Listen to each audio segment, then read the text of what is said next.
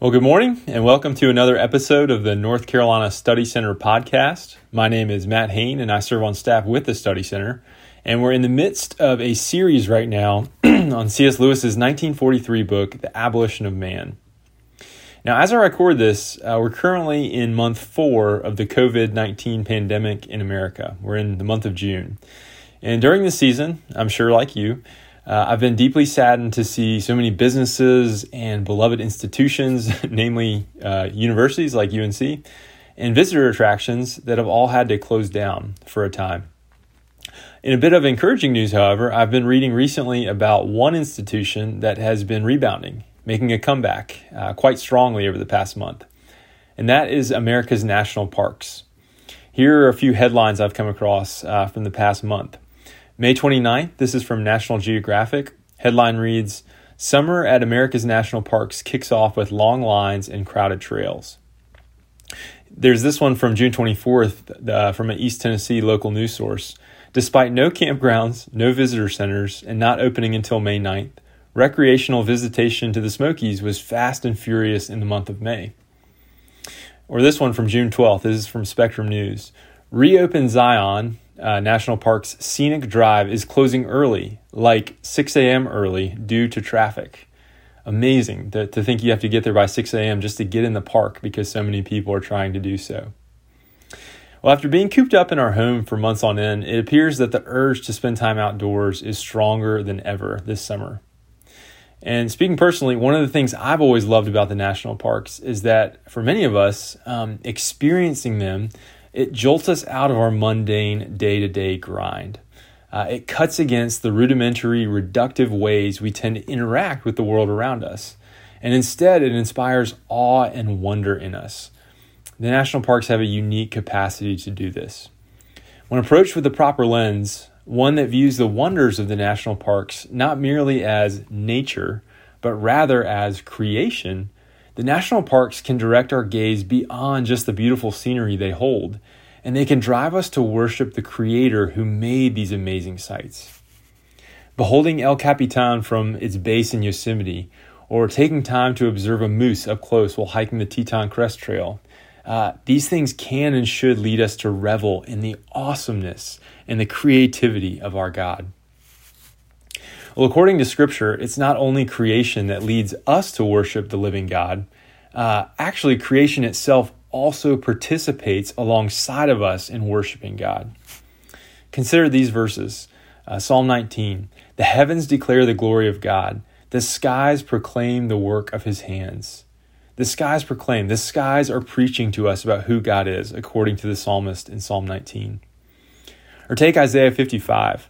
For you, Israel, shall go out in joy and be led forth in peace. The mountains and the hills before you shall break forth into singing, and all the trees of the field shall clap their hands.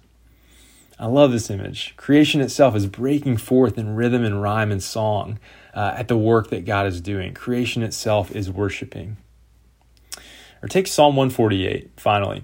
Praise the Lord. Praise him, sun and moon. Praise him, all you shining stars. Praise him, you highest heavens, and you waters above the heavens. Praise the Lord from the earth, you great sea creatures in all deeps. Fire and hail, snow and mist, stormy wind fulfilling his word. Mountains and all hills, fruit trees and all cedars, beasts and all livestock, creeping things and flying birds. Praise the Lord. It doesn't get any more clear than this, does it? Praise and worship is not just simply for human beings. Rather, praise and worship are an activity that all of creation participates in. Well, in the storyline of Scripture, all of creation, uh, to give the big picture here, all of creation comes forth originally from God's own word. God's speech is what brings forth creation. It's created by God to be under the dominion of mankind, and we human beings are given the task by God of stewarding creation. We name it, uh, Adam names it.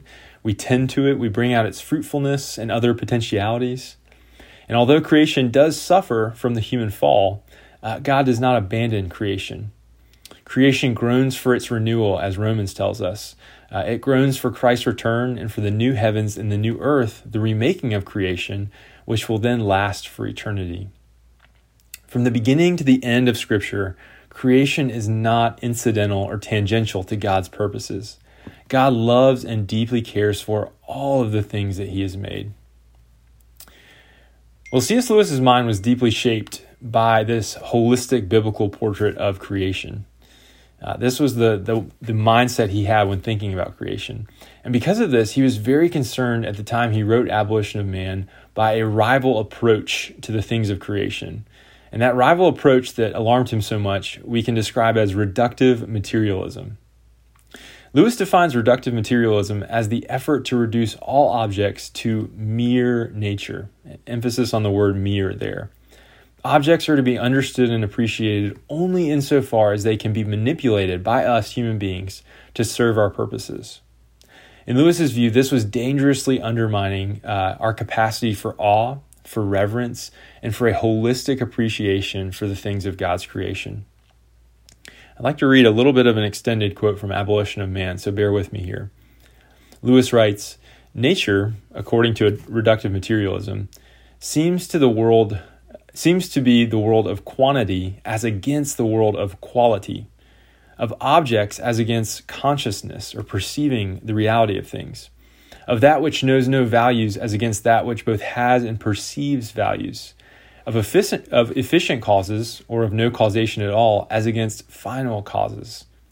When we understand a thing analytically and then dominate it and use it for our own convenience, we reduce it to the level of nature, in the sense that we suspend our judgments of value about it, ignoring its final cause, and treat it in terms of quantity. To do this involves repressing what would otherwise be our total reaction to any given aspect of creation. These objects, they resist the movement of the mind whereby we thrust or reduce them into the world of mere nature. A price is exacted for our analytical knowledge and manipulative power. Something of an object's reality has been lost. We reduce things to mere nature in order that we may conquer them. End quote. Now, if I lost you with that, I realize it's a long quote. So if I lost you uh, with that, let me catch you here. What Lewis is saying here is uh, take, for example, stars. Uh, the stars led all traditional cultures to awe and wonder. Uh, and, but we, however, today, we assign them to the realm of mere nature. They're merely uh, material entities that can be reductively explained by science. So we no longer wonder at the mysterious grandeur of Hydra.